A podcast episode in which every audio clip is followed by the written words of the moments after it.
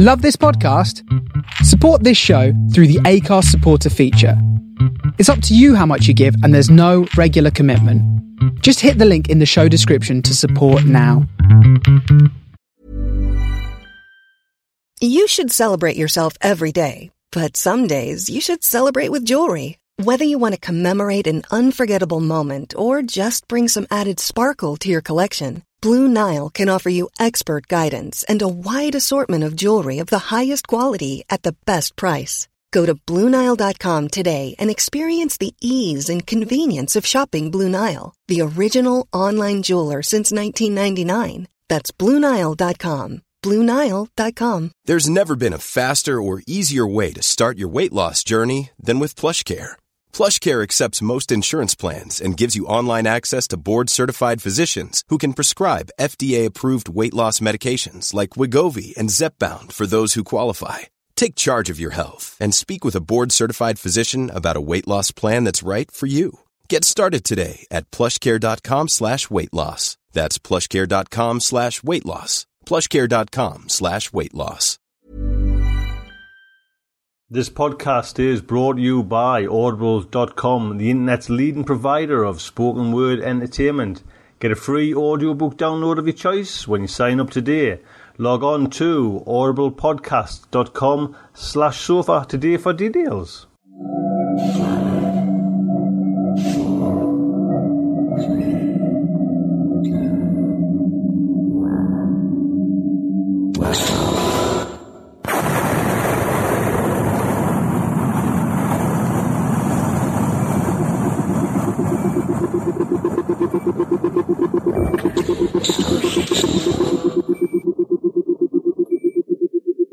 This is the Starship Sova, show number 89. Everybody, welcome.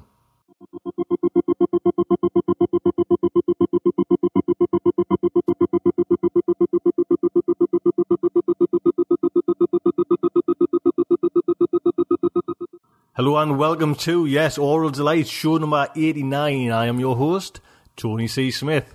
Fun show today. Give you a little heads up what's coming in today's show. We have Flash Fiction by Jay Lake. We have a fact article by Corey Doctorow. We also have another fact article by The English Assassin. Main fiction tonight comes from our very own Matthew Sanborn Smith. New titles is in there as well. And we have, which I forgot to play last week, a little audio article by Jeff Carlson about his gunfight story. So apologies, Jeff, for not playing that last week. Totally slipped my mind. So do stick around and enjoy the show.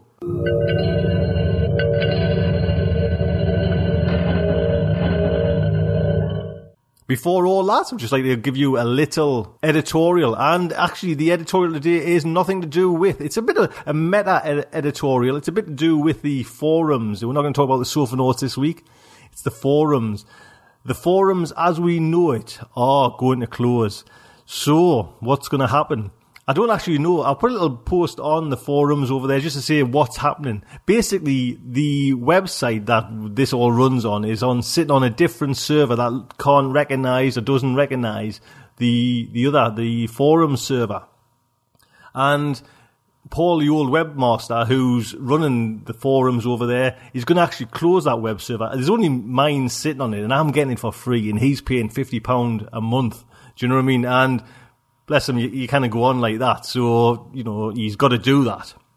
Which brings me to the conclusion that what happens to the forums? Let me know. Drop us an email. Do we close it? And, you know, just keep...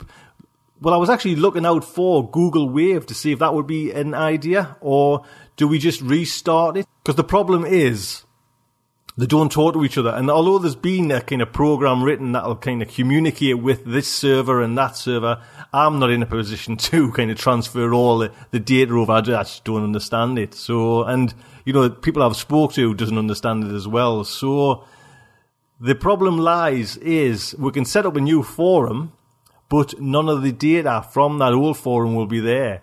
So do we go with a forum? Do we go with just comments on a blog?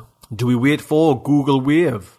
I really don't know. Do you know what I mean? This is the dilemma we're in. We've got probably about a month, I think, before the switch gets flicked. So drop us some emails. Do we need a forum still? Do we not? Do we wait out for Google Wave? Do we just keep comments on the blog posts? Or do we set up a new forum with no data? Hopefully we can still get some of the... You'll be still members, fingers crossed. But let us know, because like I say, it's one of them things that's approaching. You know, it's one of these like kind of tidal wave things. You know it's coming. And if you can just bear with me one more second, you know, one more little shout out.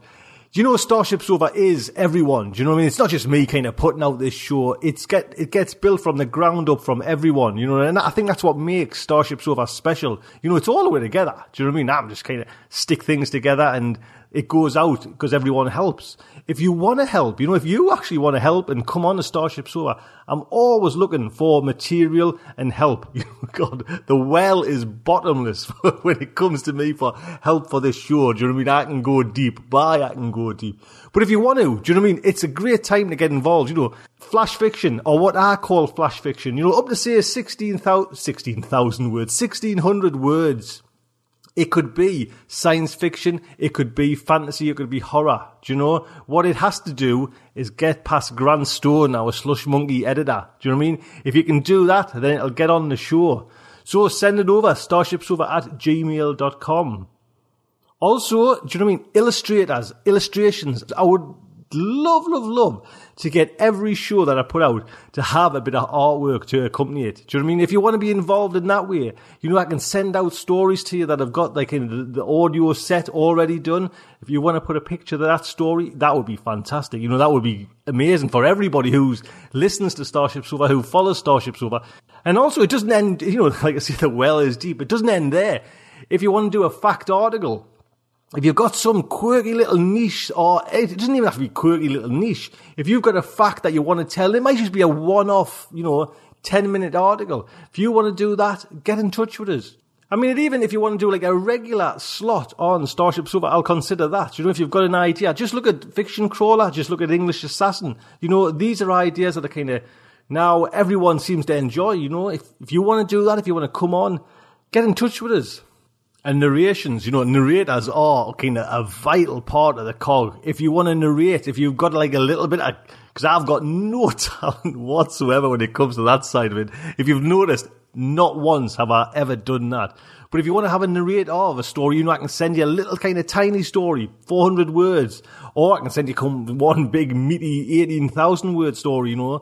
But if you want to narrate, get in touch with us. Male, female, English, American, anything. Do you know what I mean? Just get in touch with us and we'll take it from there. Always looking for narrators.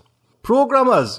That sounds a bit quite a professional. But I'm actually looking for an iPhone developer. I want to get the kind of an iPhone app for Starship Sova to go on the iPhone. If anybody knows anybody, you know, obviously I've got to kind of probably dip my hand in my pocket there now and pay for this. But if anybody knows anybody or can point me in the right direction of some good developers that are going to kind of rip us off, you know what I mean? Please get in touch with us.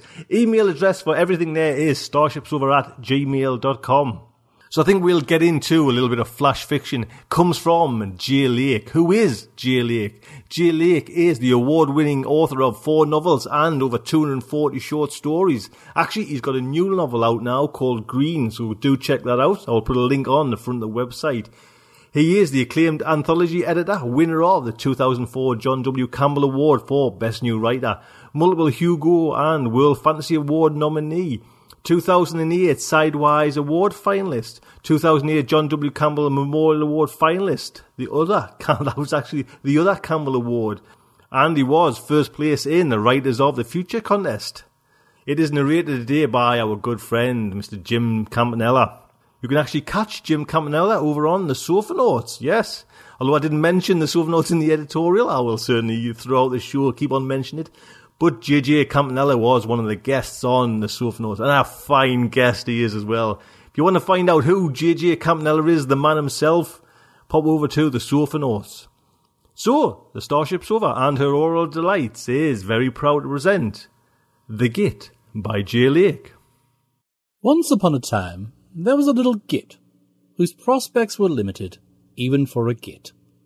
He was of low caste, and his mid-arms were permanently bent in an attitude suggestive of the dance of regretful obsequy.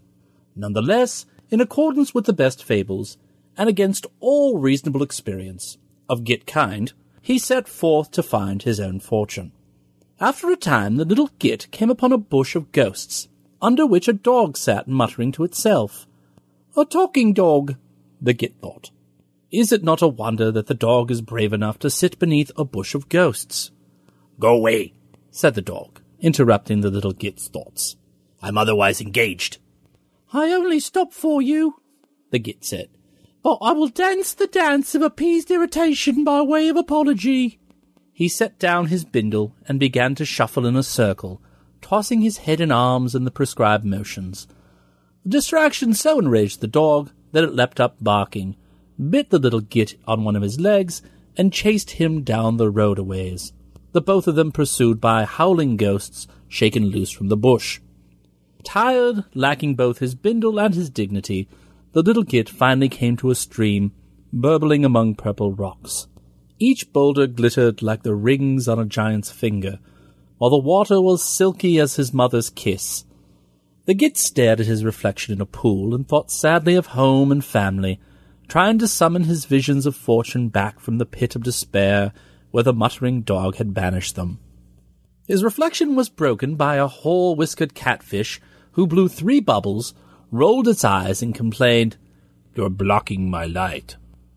"I'm sorry," said the git. "I only meant to rest and think of home, but I will dance the dance of gladdened hearts to make you whole again." He began to jerk and jiggle in the prescribed motions until the catfish squirted him with water. "Having seizures does not help me," the fish shouted. "Move on, find some other water-hole to foul with your presence." "But where shall I go? What shall I do? My life is so lacking in direction." The catfish laughed, bitter and cold. "You ask a fish for direction. We swim up when we're fingerlings and float down when we're dead. There's no direction in the stream bed but what the water gives you. However, I believe there's a man down the road a ways selling salvation. Go see him." With one last insolent squirt, the catfish was gone into the purple-shadowed depths of his pool. The little git wiped the water from his face, hopped across the stream on purple boulders, and followed the road in search of a man selling salvation. Instead, he found a curious fellow, grey-skinned with a large head and dark almond eyes, standing next to a metal saucer large enough for a troop of monkeys to live inside. "Excuse me," said the little git uncertainly, "but are you the man selling salvation?" "I am not a man," the curious fellow said proudly. "I am a grey, a scientist, probing the manifold ways of life in this universe." "Is there somewhere in the manifold universe, or at least along this road, where I could find salvation?" The grey frowned, then leaned close to the git. "Happiness is where you find it," he said. "I could fit you with an implant." The little git danced the dance of abject gratitude, then headed down the road looking for happiness. He knew he would find it sooner or later if he just looked hard enough. Behind him, the dog dined on catfish, then the grey dined on dog soup, then the ghosts from the bush frightened the grey to death. The saucer's AI, desperately lonely and imprinting on the last intelligence it had encountered, followed the little git, scooped him up, and took him on a lifetime of adventure between the stars, searching for happiness all the way. It goes without saying, copyright is Mr. Jay Lake's. Next up, we have a fact article by our good friend Corey Doctorow, and it comes from The Guardian Online. It is narrated by, as usual, Mr. Paul Kijiji. processdiary.blogspot.com. Search is too important to leave to one company, even Google. It may seem as unlikely as a publicly edited encyclopedia, but the internet needs publicly controlled search. Article first published by Corey Doctorow in theguardian.co.uk on Tuesday the 2nd of June 2009. Search is the beginning and the end of the internet. Before search, there was the idea of an organized, hierarchical internet set up along the lines of the Dewey Decimal System. Again and again, net pioneers tried to build such systems, but they were always outcompeted by the messy hairball of the real world. As Wikipedia shows, building consensus about what goes where in a big org chart is hard, and the broader the subject area, the harder it gets. Melvin Dewey didn't predict computers. He also mixed Islam in with Sufism and gave table-knocking psychics their own category. A full-contact sport like the internet just doesn't lend itself to a priori categorization. Enter search. Who needs categories if you can just pile up all the world's knowledge every which way and use software to find the right document at just the right time? But this is not without risk. Search engines accumulate near-complete indexes of our interests, our loves, our hopes and aspirations. Our relationship with them is as intimate as our relationship with our lovers, our confessors, our therapists. What's more, the way that search engines determine the ranking and relevance of any given website has become more critical than the editorial berth at the New York Times combined with the chief spots at the major TV networks. Good search engine placement is make or break advertising, its ideological mindshare, its relevance. Contrariwise, being poorly ranked by a search engine makes you irrelevant, broke, and invisible. What's more, search engines routinely disappear websites for violating unpublished invisible rules. Many of these sites are spammers, link farmers, malware sneezers, and other gamers of the system. That's not surprising. Every complex ecosystem has its parasites, and the internet is as complex as they come. The stakes for search engine placement are so high that it's inevitable that some people will try anything to get the right placement for their products, services, ideas, and agendas. Hence the search engine's prerogative of enforcing the death penalty on sites that undermine the quality of search. It's a terrible idea to vest this much power with one company, even one as fun, user-centered, and technologically excellent as Google. It's too much power for a handful of companies to wield. The question of what we can and can't see when we go hunting for answers demands a transparent, participatory solution. There's no dictator benevolent enough to entrust with the power to determine our political, commercial, social, and ideological agenda. This is one for the people. Put that way, it's obvious. If search engines set the public agenda, they should be public. What's not obvious is how to make such a thing. We can imagine a public open process to write search engine ranking systems, crawlers, and the other minutiae. But can an ad hoc group of netheads marshal the server resources to store copies of the entire internet? Could we build such a thing? It'd be as unlikely as a non-commercial, volunteer-written encyclopedia. It would require vast resources, but it would have one gigantic advantage over the proprietary search engines. Rather than rely on weak security through obscurity to fight spammers, creeps, and parasites, such a system could exploit the powerful principles of peer review that are the gold standard in all other areas of information security. Google itself was pretty damned unlikely. 2 grad students in a garage going up against vast, well-capitalized, mature search companies like Alta Vista, remember them?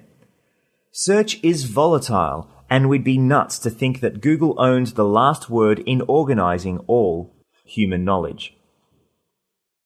There you go. You can find Corey, as usual, at his craphound.com or over at Boing Boing. Do pop over and say hello. It is much appreciated that Corey's letting me play these articles. Next up, we have the English Assassin. Simon, what have you got, Squire? Hi, Tony. The English Assassin here again. And today I want to discuss one of my favourite authors, Mervyn Peake, and have a look at his fiction.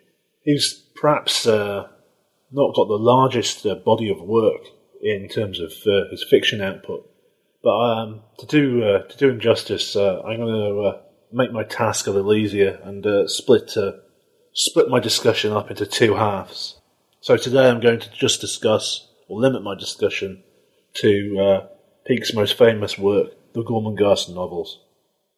I shall leave his lesser work for another day. I say fiction of Mervyn Peake, of course, because he's more than just a prose writer. He is a poet and playwright and an artist of some repute too. However, I'm even less well qualified to talk about those other strings to his bow, so I'll stick to what I know. I'll try not to kid myself that I know more than I do, which is very noble. Though I'll quickly tell you that he is considered a witty poet with an eye and an ear for the absurd, an artist of wide-ranging ability, and a respected, critically respected, if unsuccessful playwright. However, it's his fiction that has won him the most fans, and it's his fiction I'm going to talk about. I must confess that I came to Peake late in life, and via the BBC TV production of Gormenghast, not directly through his books. Under ordinary circumstances, I hate approaching a book via a film or a TV adaptation. I much sooner experience the book untarnished. Indeed, I'd sooner ruin my enjoyment of a film from reading the book first than the other way around. And that's simply because I love books far more than I love films. Still, the BBC production of Gormenghast is very good, and it did nothing to dull the wonder of the novel. But I'm getting ahead of myself. Really, I should tell you about what the Gormenghast trilogy is all about. Well, for starters, calling it the Gormenghast trilogy is probably a bit of a misnomer, really. It isn't a trilogy. It just happens to be three books, because Mervyn Peake died before he could write any others. So, in a literal sense, it's certainly not a trilogy. And while Castle Gormenghast, the setting of the books, it certainly has a dominating presence. Really, the story is of Titus Groan, heir of Gormenghast, rather than of Gormenghast itself. However, his actual presence in the novels, or especially the first one, is relatively minor. The first novel, called Titus Groan, tells the circumstances of Titus's birth. The second, called Gormenghast, tells of his childhood and adolescence, and the third, Titus Alone, tells of him leaving Gormenghast, or trying to. Presumably the rest of the unwritten series would have told us further about Titus's life, presumably ending in his death, although we can only imagine how the story would have played out. So what is Gormenghast? Well, it's a castle, but it's more than a castle. It's a castle, it's a city, it's a world. It's crumbling, it's oppressive, sprawling, baroque, epic, claustrophobic, gothic, romantic, paradoxical, sinister, Freudian, and satanic. It defies simple Newtonian descriptions. Instead, it seems to lurk in half-remembered dreams. Its corridors are beyond any simple A to Z street map. It is a castle, ancient and eternal. Its pointless and Byzantine traditions dominate all who live there, and all those who live under its shadow. In the first book, Titus is just a newborn baby, yet his birth triggers events which will threaten the traditions of the castle. Events that will take the form of rebellion, the form my single favourite character in literature, the beautifully brilliant, twisted kitchen boy, come good, or come bad, Steerpike, who masterminds a meteoric rise, very much in a picaresque tradition. This rise up to the very top of Gormenghast's hierarchy. The rise, in fairness, is at least equally possible due to the ghastly stupidity of the idiotic nobility who live in the castle, as much as anything to do with Steerpike's inner genius. Unlike the terminally bored royal family who live there, Steerpike is ambitious and power-hungry, seeing and seizing his opportunities to infiltrate the upper reaches of the castle, which he does so with ease. Today, I suppose we'd call Steerpike an anti-hero, but this seems an overused term and doesn't seem to do him justice. He certainly sees inequality at work in the castle. He himself is a victim of that inequality, and he even occasionally plays with the concept of equality when trying to woo the lovable Lady Fuchsia, Titus's daydreaming and melancholy sister.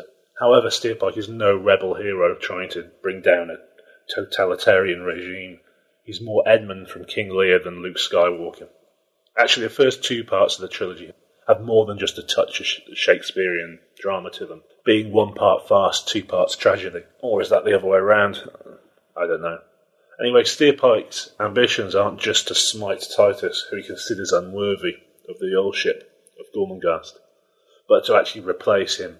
And we are left in no doubt that Steerpike's Gormenghast would be both terrible and terrifying, whereas Gormenghast, as we find it in the books, is just stultifyingly moronic and repressive. Still, we all have our faults. And despite, or maybe because of his, I find Steerpike strangely lovable and fascinating. The rest of the principal characters in the castle are equally fascinating, although, sadly, I don't really have time to describe them all here. But like Dickens, Peake cast his stories with grotesque caricatures. Their very names seem to conjure something of their character, although you couldn't say necessarily why.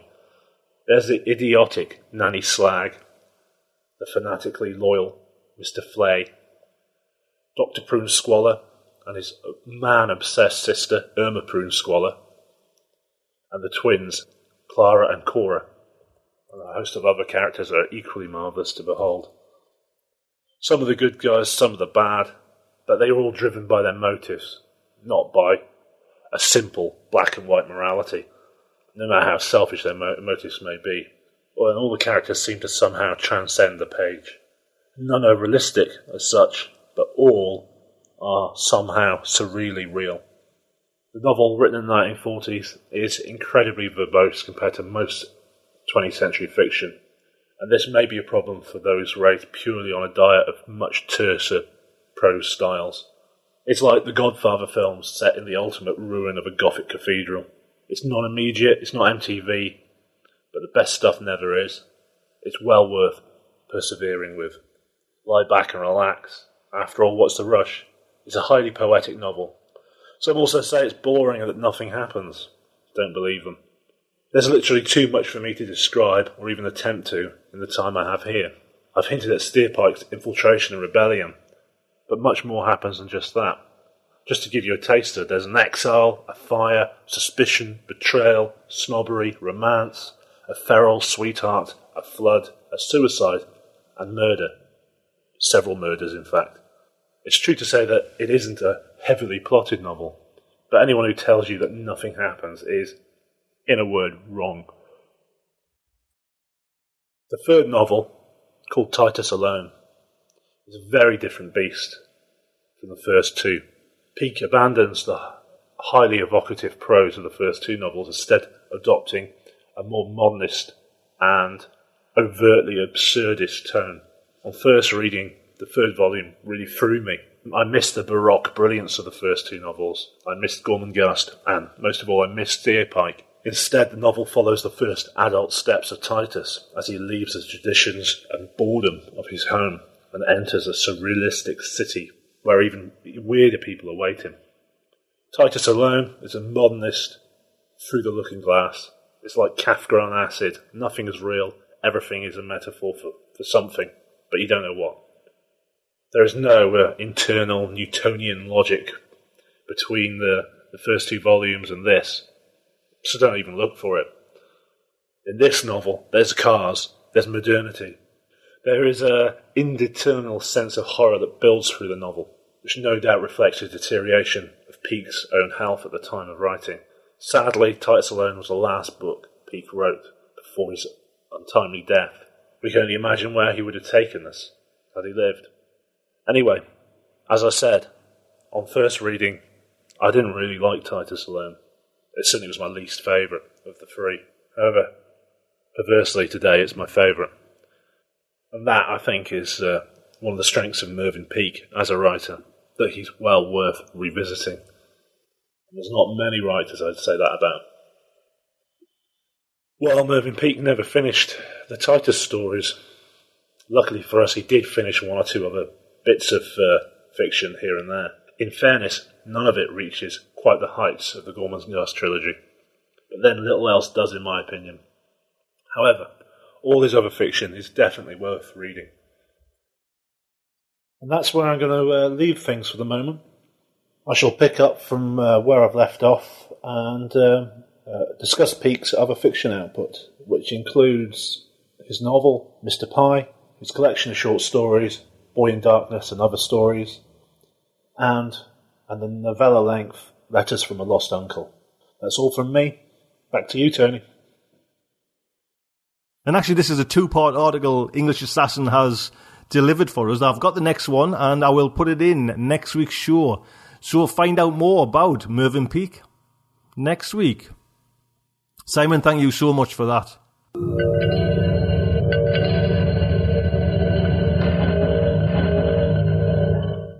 Today's podcast is brought to you by Audible.com, the leading provider in spoken word entertainment. Audible has over 35,000 titles to choose from, to be downloaded and played back anywhere, just like Starship Sofa.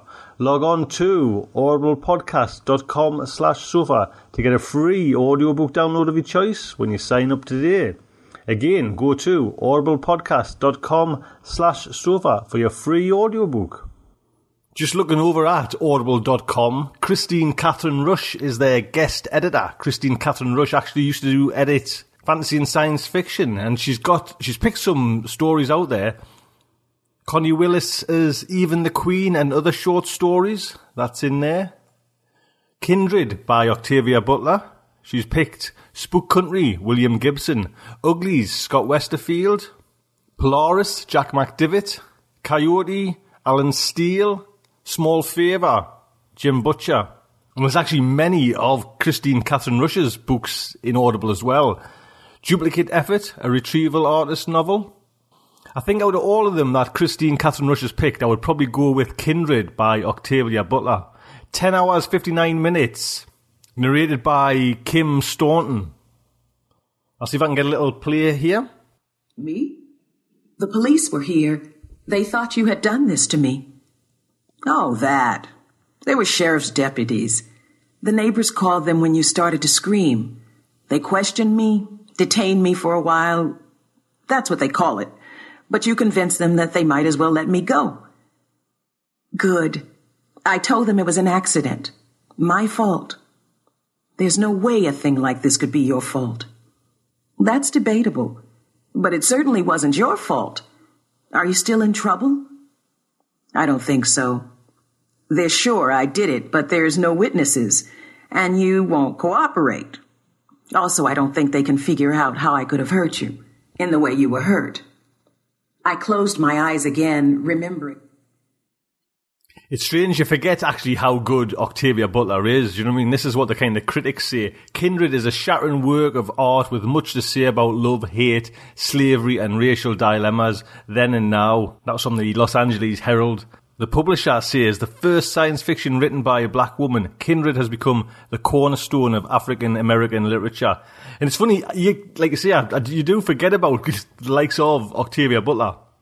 I read or listened to Fledgling, which was a fantastic story. You know, she's also got Parable of Talents there as well. This could be your free audiobook, Kindred, Octavia Butler. So log on to audiblepodcast.com/sofa. Get your free Kindred by Octavia Butler.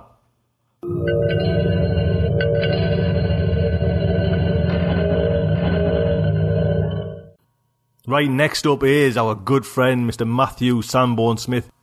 See how I come to this story. I got an email off. Planning for your next trip? Elevate your travel style with Quince. Quince has all the jet-setting essentials you'll want for your next getaway, like European linen, premium luggage options, buttery soft Italian leather bags, and so much more. And it's all priced at 50 to 80% less than similar brands. Plus, Quince only works with factories that use safe and ethical manufacturing practices. Pack your bags with high-quality essentials you'll be wearing for vacations to come with Quince. Go to quince.com/trip for free shipping and 365-day returns. Many of us have those stubborn pounds that seem impossible to lose, no matter how good we eat or how hard we work out. My solution is PlushCare. PlushCare is a leading telehealth provider with doctors who are there for you day and night to partner with you in your weight loss journey. They can prescribe FDA-approved weight loss medications like Wegovy and Zepbound for those who qualify. Plus, they accept most insurance plans. To get started, visit plushcare.com/weightloss. That's plushcare.com/weightloss. Hold up. What was that? Boring. No flavor. That was as bad as those leftovers you ate all week. Keke Palmer here. And it's time to say hello to something fresh and guilt-free. HelloFresh. Jazz up dinner with pecan-crusted chicken or garlic butter shrimp scampi. Now that's music to my mouth. HelloFresh. Let's get this dinner party started. Discover all the delicious possibilities at HelloFresh.com. Grant, our good friend Grant, who actually is the slush monkey who kind of sorts out all the short stories. And he just mentioned this story by Matthew. He says, you want to read that story? And it was published in the online magazine Blood Blade and Thruster.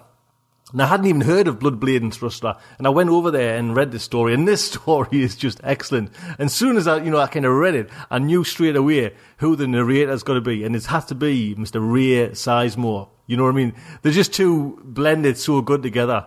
And Matthew's constantly now putting out this kind of fantastic work. And do look out for more work by Matthew Sanborn Smith. I think this guy is going to be. It's going to take off for Matthew. He's putting out stuff like this. Just fantastic. So the Starship Sofa and her Oral Delights is very proud to present. The Loneliness of the Long-Distance Diplomat by Matthew Sanborn Smith. First appeared in Blood Blade and Thruster Magazine, Volume 2, Issue 4. Filth! Looking back from the first door, Vron cursed.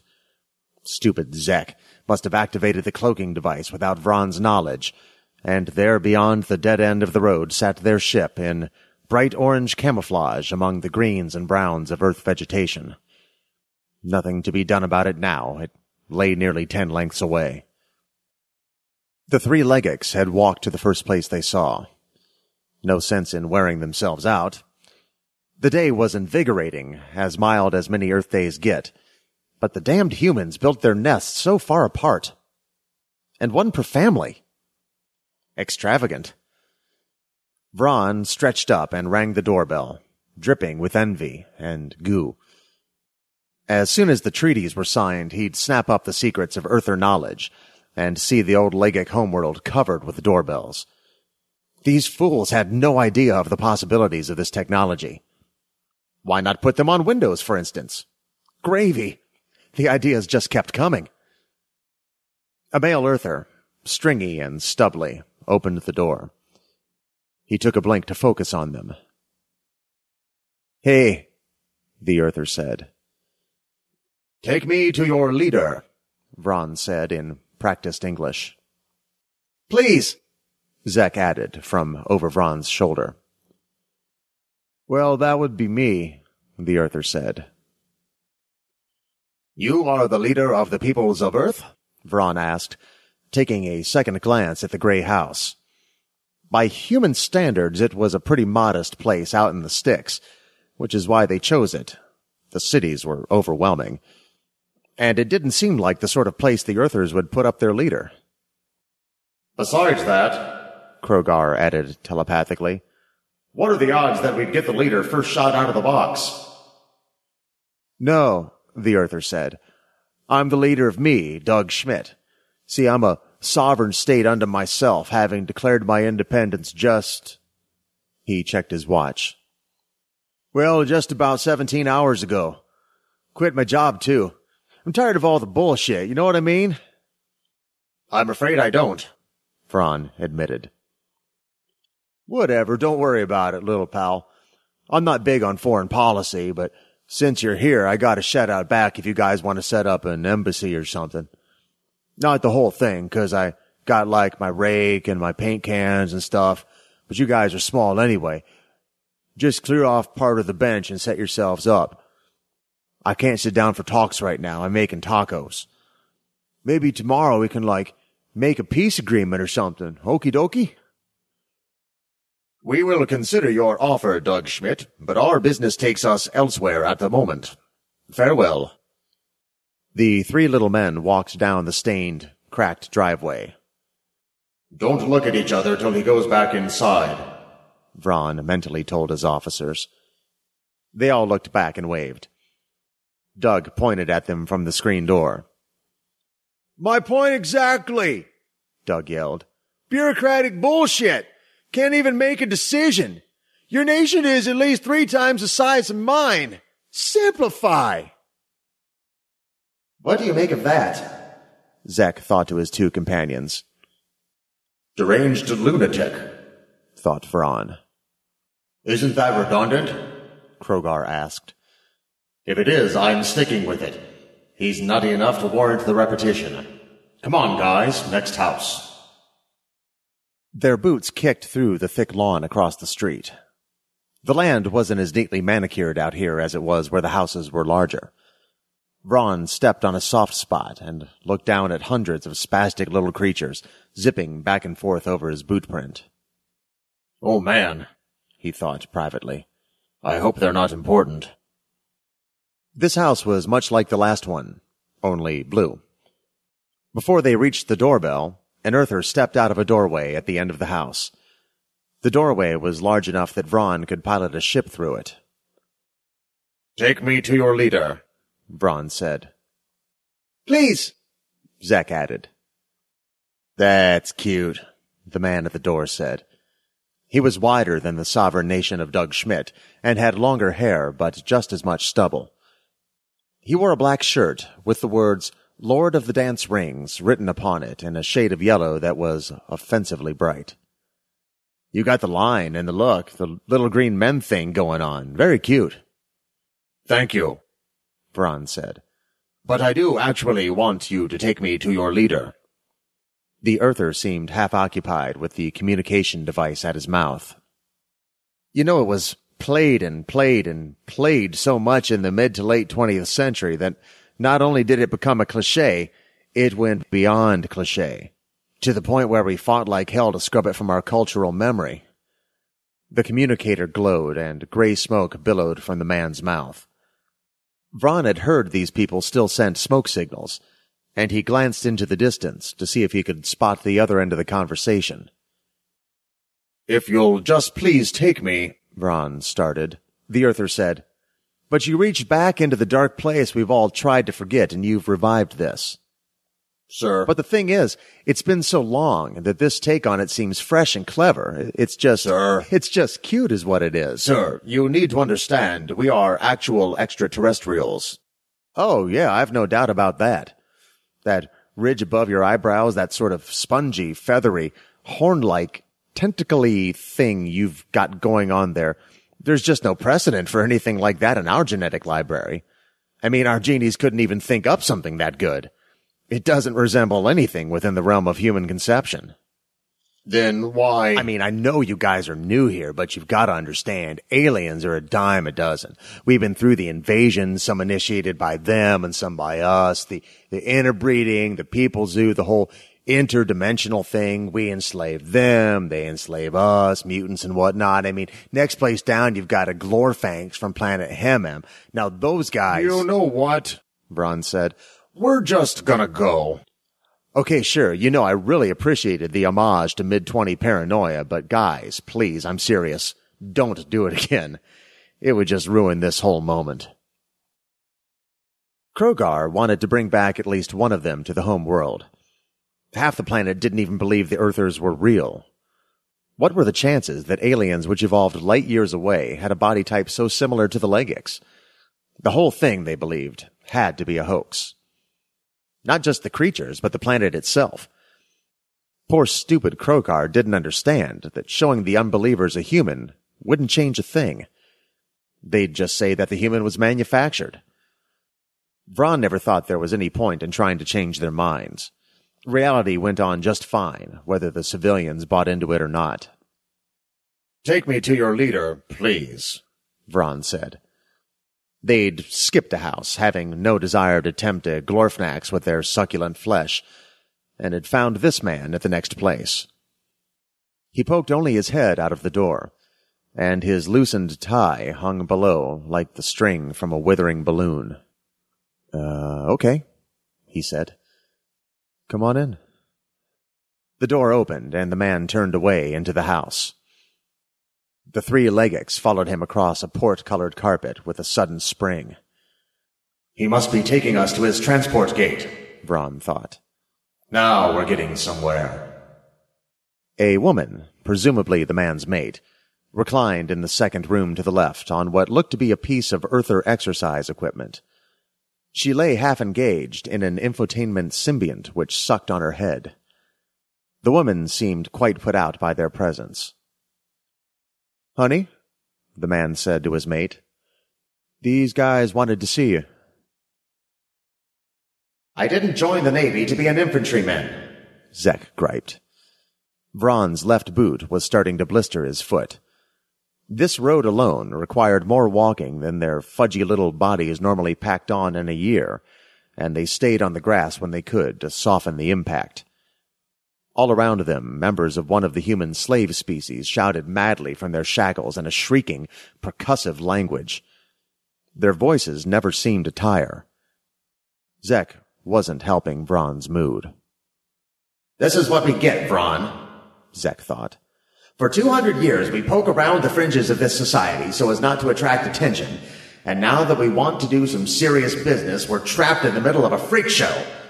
What other results should we expect from the most moronic foreign policy ever conceived by sentience?" "And that's why we're doing this, isn't it?" Braun said. "Just shut up and deal, Zek. We're pioneers. We're diplomats, ambassadors of the brightest of futures. They're going to put our faces on a stamp someday, by junction." "Who uses stamps anymore?" Krogar thought. "Don't you start too," Braun thought. "Sorry, that wasn't supposed to come out. It's the damn telepathy. A guy needs some time alone every now and again." They decided to split up and cover ground faster.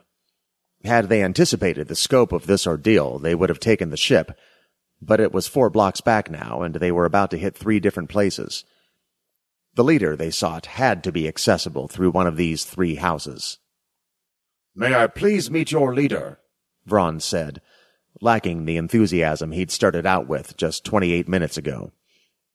A pleasant, not insane-looking woman in a fine-smelling linen suit stood in the doorway.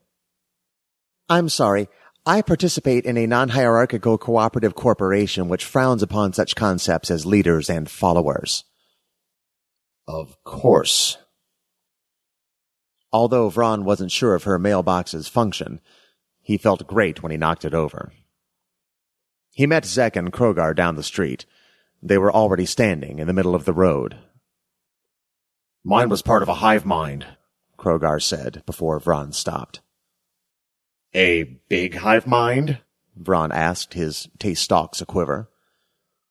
"5 guys and a hyper-evolved chicken." "Filth." "What about yours, Zek?" "Hive mind." "The same hive mind?" "No, this was 1 human, 5 hyper-evolved wombats, and a customized zombie teletype machine." "Could we see your leader, please?" "We have no leader," the large lady at the door said. This one wasn't wearing anything at all and bore the scars of a warrior on her abdomen. Braun swallowed hard but kept his composure. "Hive mind?" Braun asked. "Yes." "What have you got? 5, 6 members?" 10 trillion, she said. "Really?" Braun turned and gave his companions a smug nod. "Jackpot," he thought to them. "We would like to speak to you about trade and mutual defense. Over what worlds do you hold dominion?" The woman cocked her head to the side for a moment before saying, "Our lands are vast and wide-ranging." She swept her hand before her. 48 feet from east to west and 125 feet from north to south. All of the lands within those boundaries and unknowable distances below." "Did she say feet?" Vron asked. "Their feet are small, aren't they?" Zek thought. "Not as small as ours, of course," Krogar thought, hiking 1 foot into the air. "But small, yes they are. See for yourself. He pointed at the woman's feet. Stop moving so much, Vron commanded. She might interpret your gestures as hostile. When he decided the woman wouldn't attack, he spoke again. You said feet, right? Yes, enough to shelter all of us and hundreds of trillions more. The three little men looked at each other, dumbfounded. Krogar began. He squinted his eyes and turned his face somewhat away, afraid of her reply. How large are the constituent members of your empire? The woman pinched her thumb and index finger together tightly and showed her visitors. Many of us are as large as this, while some of our champions are even larger. So this is it then, right? We are looking at your entire empire right here? Vron asked, pointing from her hair to her feet. Our empire is greater than the three of yours put together. All right, this whole trip was a waste, Zek said. Be quiet, Vron commanded. What's the point? We're not getting anywhere with this planet.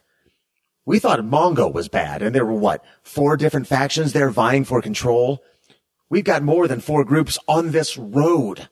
Mongo was a holiday compared to this.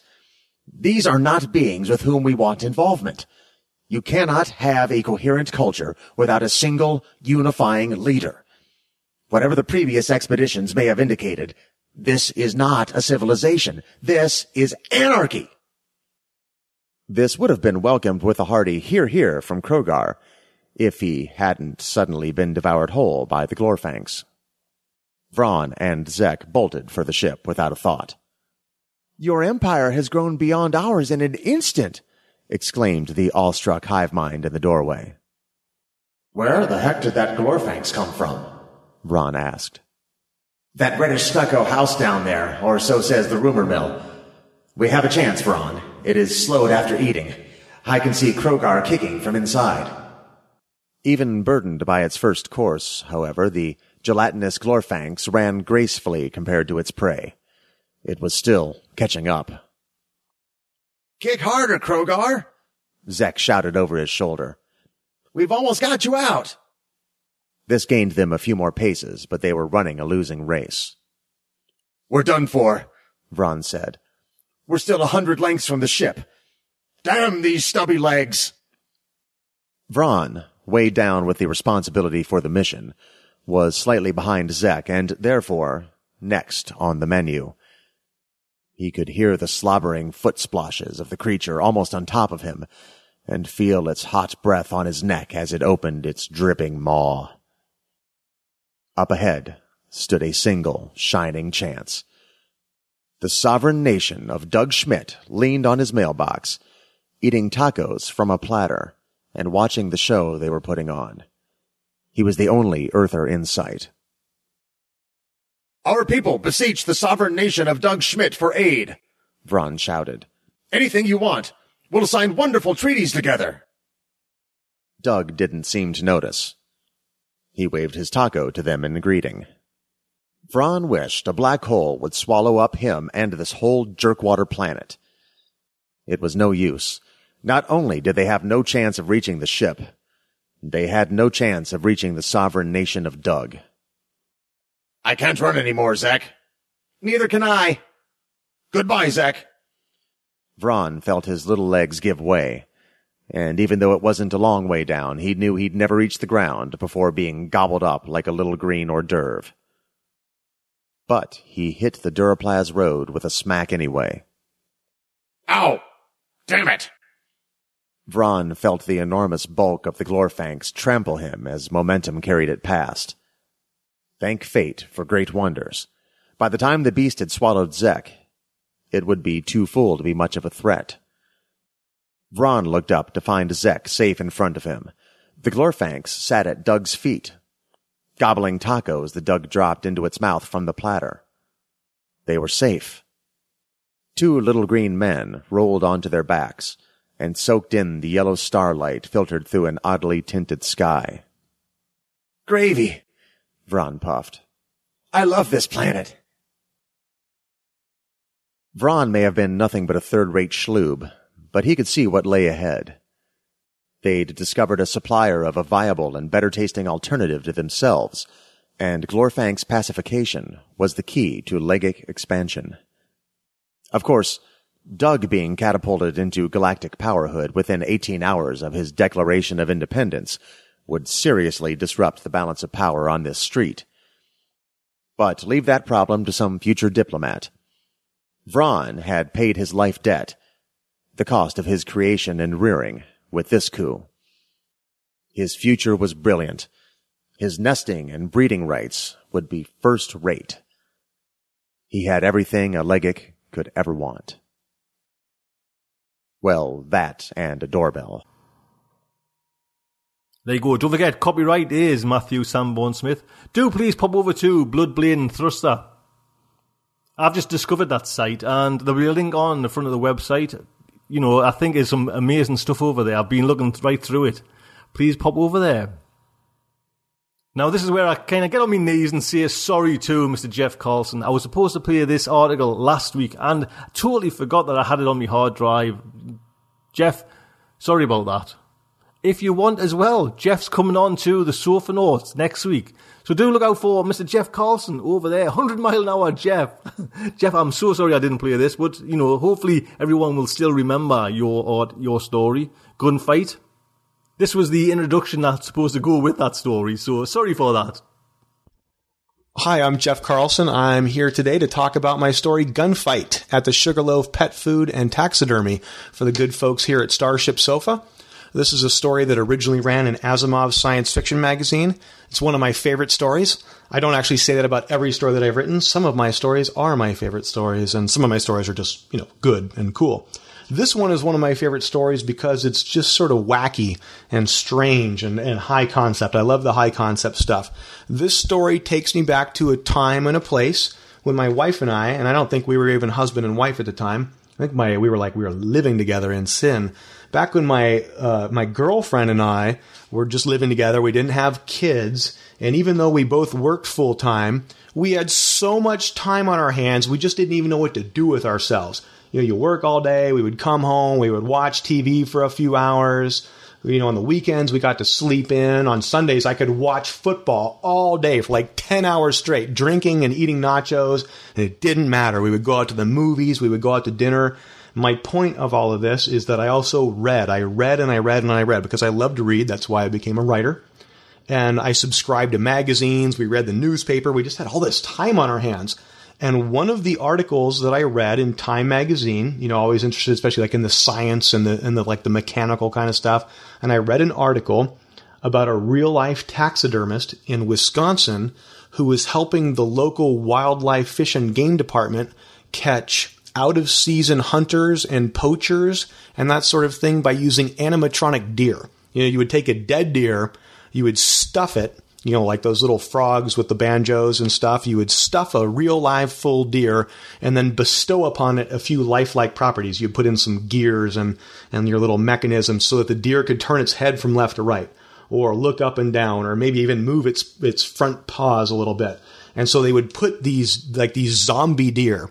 They would take these zombie deer and put them in a meadow where I guess there was some foot traffic or vehicular traffic. And they would sit in the bushes with their little remote controls. And when a guy came along with his gun that he wasn't supposed to be there, they would start making the deers move around. And the guy, of course, would whip out his gun and blast the heads off of these things. And then all, you know, the wildlife fish and game guys would jump out of the bushes and be like, whoa, that'll be $300, buddy. You're going to jail. And I just thought that was really cool and bizarre. And it just interesting and fun and unique. And I thought, I am so stealing that. I am so writing a story about that. And that's what I did. I have family in Montana. Spent a lot of time, you know, at their houses. We've had Thanksgiving there and run around in the woods with them. And, you know, you don't need to hear my whole life story, but I've spent a couple summers living out of my pickup truck, driving around the west and the northwest parts of the U.S. So I was pretty familiar with that area, and I wanted to set it there. and I made up like a little fictional town called Sugarloaf because they all have cool names like that. And as you might guess from the long punny little title of the story, Gunfight at the Sugarloaf Pet Food and Taxidermy. Pet food and taxidermy. Wait, you're stuffing dead animals and feeding them at the same time? This is like an action comedy. I think it would make an excellent, excellent movie. I've toyed with the idea of trying to turn it into a novel. I would need more elements to bring in to really, make it larger and bigger than a short story. But for a short story, it's got this really fun idea, and I introduced, a caper and some bad guys, and of course they're chasing each other around. And my superheroine, Julie Bouchain, the super genius who's behind the zombie deer, of course she bestows upon them ever greater, characteristics and qualities. And she also bestows little robot features upon other animals. I don't want to give too much away.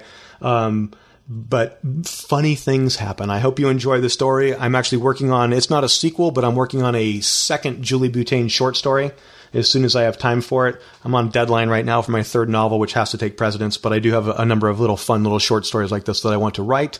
It'll run in Asimov's again. Sheila Williams there has asked me for it, which is just awesome. And what else was I going to say? Come to my website. I have the world's greatest website at jverse.com. That's J as in Jeff, verse as in universe, jverse.com. We've got videos. There's free fiction there. You can read a couple of my short stories for free. There are excerpts of my novels, the Plague Year Trilogy. We've got all kinds of fun photos and contests, and I'm maintaining a blog these days. Look at me. I am Joe 21st Century. I'm recording YouTube videos and podcasts, and I have a blog. I'm just so hip I can hardly stand it. So hope to see you there, jverse.com, and I hope that you enjoyed our story. Thank you so much. Jeff, I hope all is forgiven. Next up, new titles.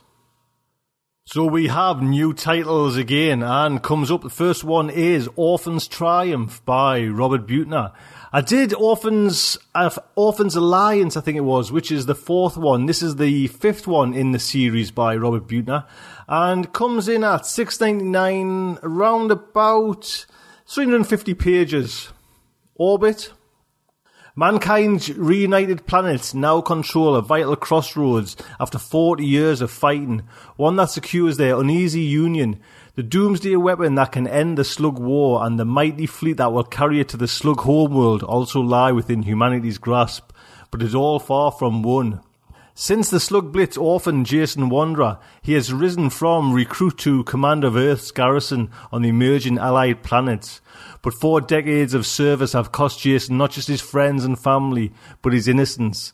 And when an enemy counterstrike threatens to reverse the war and destroy mankind, Jason must finally confront not only his lifelong alien enemy, but the reality of what he has become after a lifetime of conflict. Praise for Orphan series. John Scalzi says, as much action as any military SF fan could hope for. Kevin G. Anderson says, Orphanage is raw and real and a hell of a good read. Joe Haldeman says, believable as it is terrible. Nice cover on the, nice picture on the front. It's still got a future soldier of, kind of soldier of war, but the last one was a little bit too kind of Air Forcey pilot, looked a bit too real for me. This one, in the background, there's like a spaceship with a kind of a planet and a kind of factory horizon in the background, tall buildings, factory buildings. It looks quite nice, a nice kind of blue turquoisey colour. The final charge approaches. Orphan's Triumph, Robert Buettner, $6.99. Next up is In Ashes Lie by Marie Brennan. Brennan cleverly blends history with fiction. Wonderful, says Starburst.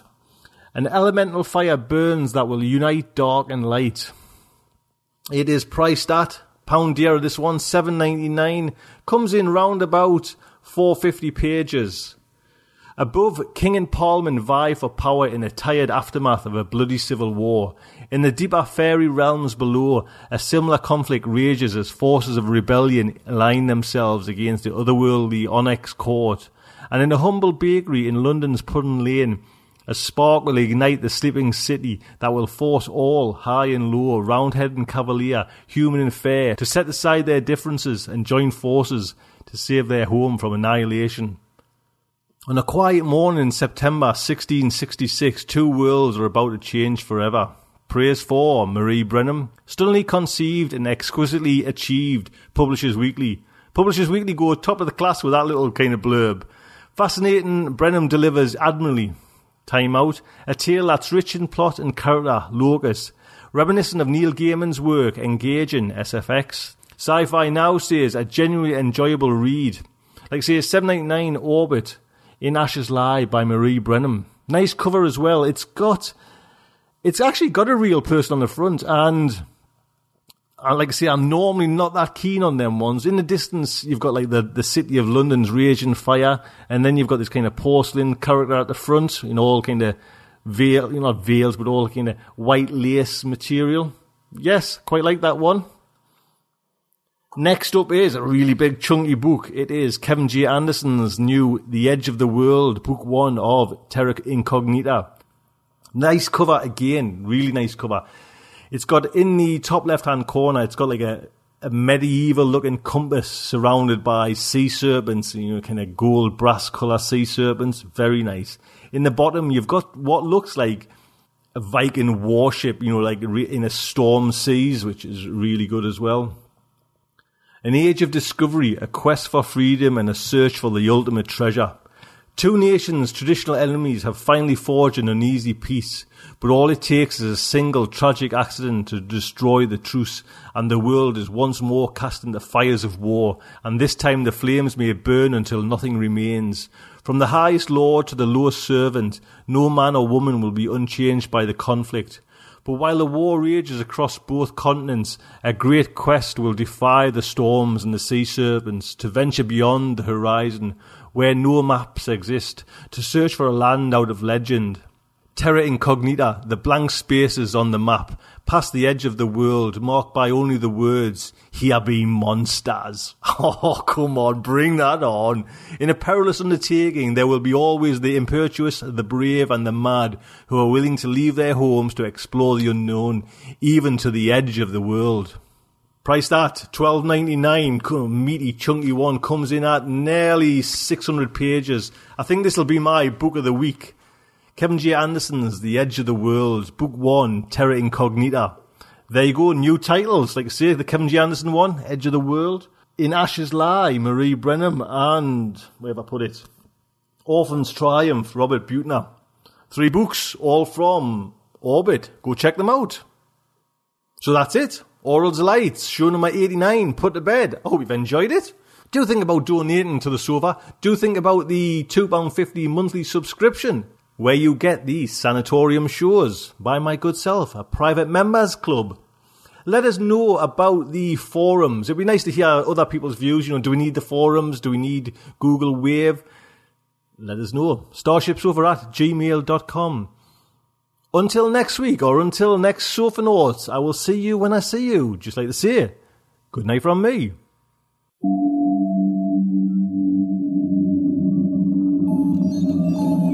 Will our heroes survive this terrible ordeal? Can they win through with their integrity unscathed? Can they escape without completely compromising their honor and artistic judgment? Tune in next week for the next exciting installment of Starship Sofa. Evacuation procedure initiated. Shuttle set for launch. Airlock will be opened in 3, 2, 1.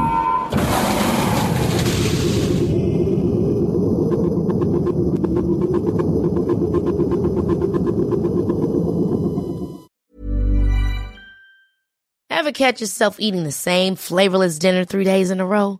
Dreaming of something better? Well, HelloFresh is your guilt-free dream come true, baby. It's me, Keke Palmer.